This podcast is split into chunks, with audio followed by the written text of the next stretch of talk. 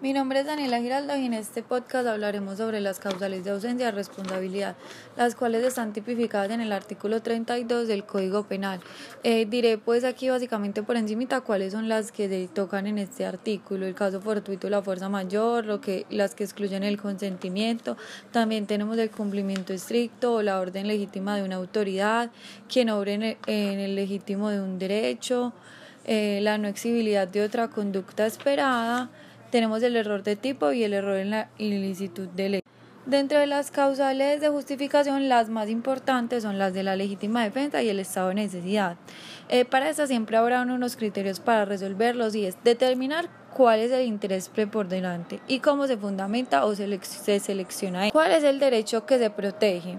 Que la acción que se haga para proteger no vaya más allá, o sea, que sea un exceso, porque esta sí será una conducta punida, y determinar si se requiere o no un elemento subjetivo en la conducta.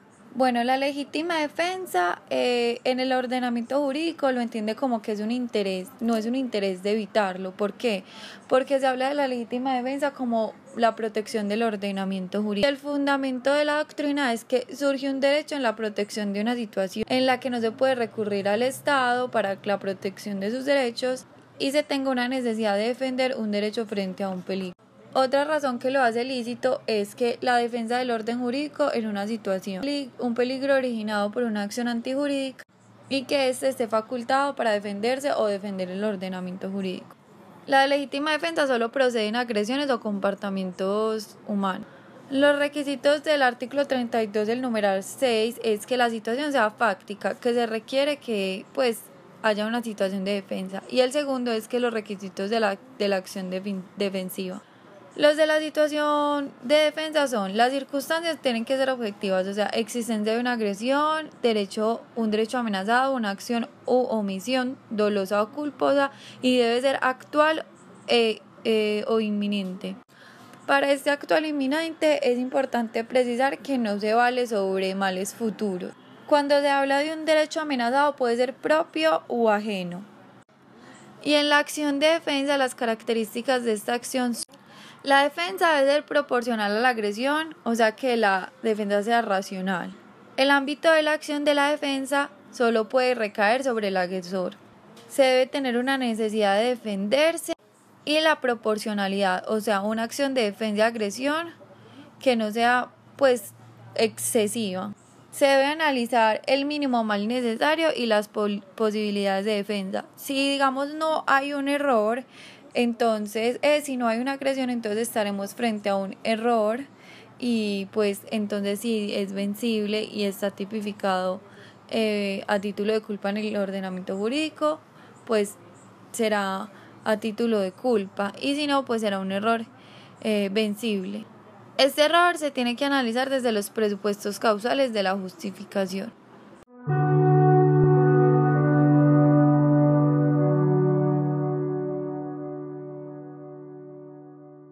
Mi nombre es Isabela Márquez y yo voy a hablar del estado de necesidad, que es la otra causa de justificación del derecho penal.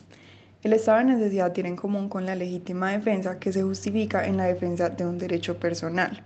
En el estado de necesidad ambos derechos se encuentran amparados por el ordenamiento jurídico y hay que verificar cuál es más importante. Los requisitos para el estado de necesidad son la existencia de un peligro. El peligro debe ser actual o inminente. La amenaza eh, del derecho personal propio o ajeno. La amenaza puede provenir de un comportamiento humano o de un animal o un hecho de la naturaleza. No se exige que sea antijurídica y la persona para proteger su derecho se ve obligada a agredir un derecho ajeno. El segundo requisito es la exigencia de proporcionalidad. Para esto eh, se necesita saber cuál derecho es más importante y existen dos doctrinas. La primera dice que la no causación de un mal mayor o la no lesión de un derecho de mayor entidad o cuando los dos derechos son de igual categoría. Y la segunda parte de la doctrina dice que existe un interés o un derecho preponderante, o sea, que un derecho sea de mayor importancia que el otro. El tercer requisito para el estado de necesidad es que el peligro no pueda ser evitado de otra manera. El cuarto requisito habla de la falta de provocación es decir, que ese peligro no haya sido ocasionado intencionalmente o por imprudencia grave por parte del sujeto que se protege. Finalmente, el quinto requisito dice que no tenga el deber jurídico de afrontar el riesgo, es decir, que el sujeto no esté obligado jurídicamente a afrontar ese riesgo, caso que podría ser en el evento de un bombero o de un policía o de un médico. Por último, eh, al igual que en la legítima defensa, en el estado de necesidad tampoco se justifica el exceso.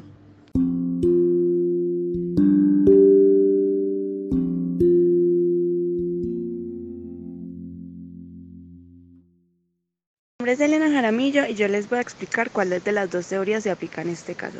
En este caso concreto no existe un estado de necesidad, pero sí uno de legítima defensa con la conducta del estudiante frente al secuestrador, ya que el estudiante y el mecánico se lanzaron a atacar al secuestrador para defenderse. Por esto existe una legítima defensa, ya que existe un riesgo inminente por parte del secuestrador, pues este estaba amenazando con hacerle daño y secuestrarlo. Con respecto al estudiante, existe una legítima defensa frente al ataque que el secuestrador estaba produciendo porque los estaba amenazando con explosivo y con secuestrarlo. Por otro lado, la conducta del secuestrador es antijurídica, porque en la legítima defensa hay una conducta que es ilegítima y la otra conducta es la defensa frente a esa conducta ilegítima.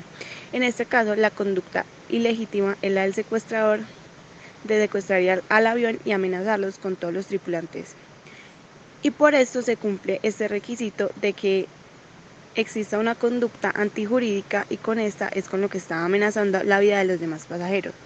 Por lo cual, en este momento, el estudiante y el mecánico deciden atacar al secuestrador para evitar que se active los explosivos y lo secuestre. Al ser una defensa proporcional que no lleva acceso porque es igual defenderse a los golpes versus defenderse contra alguien que lleva explosivo, se puede decir que es una conducta racional.